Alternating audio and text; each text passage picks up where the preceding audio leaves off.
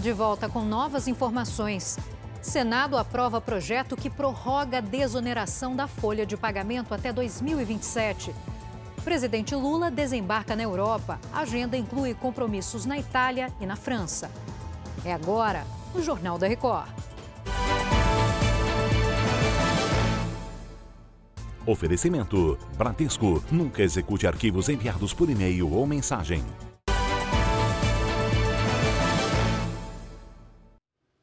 O presidente Luiz Inácio Lula da Silva chegou hoje à Itália. É a terceira viagem à Europa desde que assumiu o Planalto. Os enviados especiais a Roma, Ricardo Volokita e Denise Odorici, trazem as informações. Oi, Denise, quais são os compromissos do Lula? Boa tarde. Boa noite, aliás. Oi, Giovana. Oi, Giovana, boa tarde para você. Bom, hoje Lula se reuniu aqui em Roma com o sociólogo italiano, italiano Domenico Di Masi. Amanhã ele se encontra com autoridades italianas, entre elas a primeira-ministra Giorgia Meloni. Depois Lula segue para a França, onde vai ser recebido pelo presidente Emmanuel Macron. Nesses encontros, Lula vai discutir questões ambientais, a guerra na Ucrânia e o acordo comercial entre o Mercosul e a União Europeia. Giovana. Obrigada pelo resumo e um bom trabalho aí para você, Denise. A Comissão de Assuntos Econômicos do Senado concluiu a aprovação da desoneração da folha de pagamento aos 17 setores que mais empregam até 2027. Mara Mendes volta aqui com a gente. Qual o próximo passo, Mara? Giovana, o texto segue para a Câmara, mas há possibilidade de algum senador entrar com recurso para análise.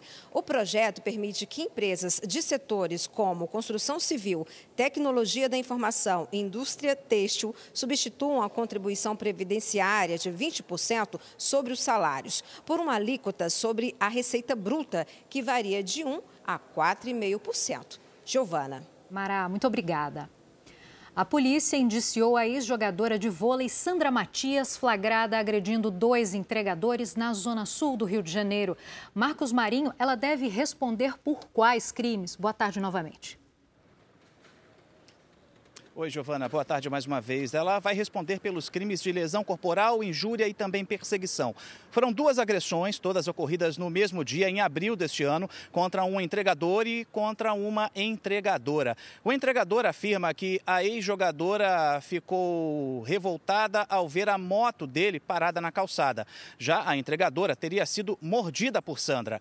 A ex-atleta diz que se sentiu ameaçada com a presença dos dois em frente ao prédio onde mora. Giovana. Obrigada pelos seus detalhes aí, Marcos. Na França, a polícia fez uma operação no comitê organizador dos Jogos Olímpicos de Paris 2024. A ação faz parte de uma investigação sobre supostos desvios de recursos públicos e favorecimento na organização dos Jogos. O orçamento inicial era equivalente a 34 bilhões e meio de reais e agora subiu para 46 bilhões. O comitê organizador disse que está colaborando com as investigações. Chega ao fim essa edição, continue com Cidade Alerta e um ótimo fim de tarde para você.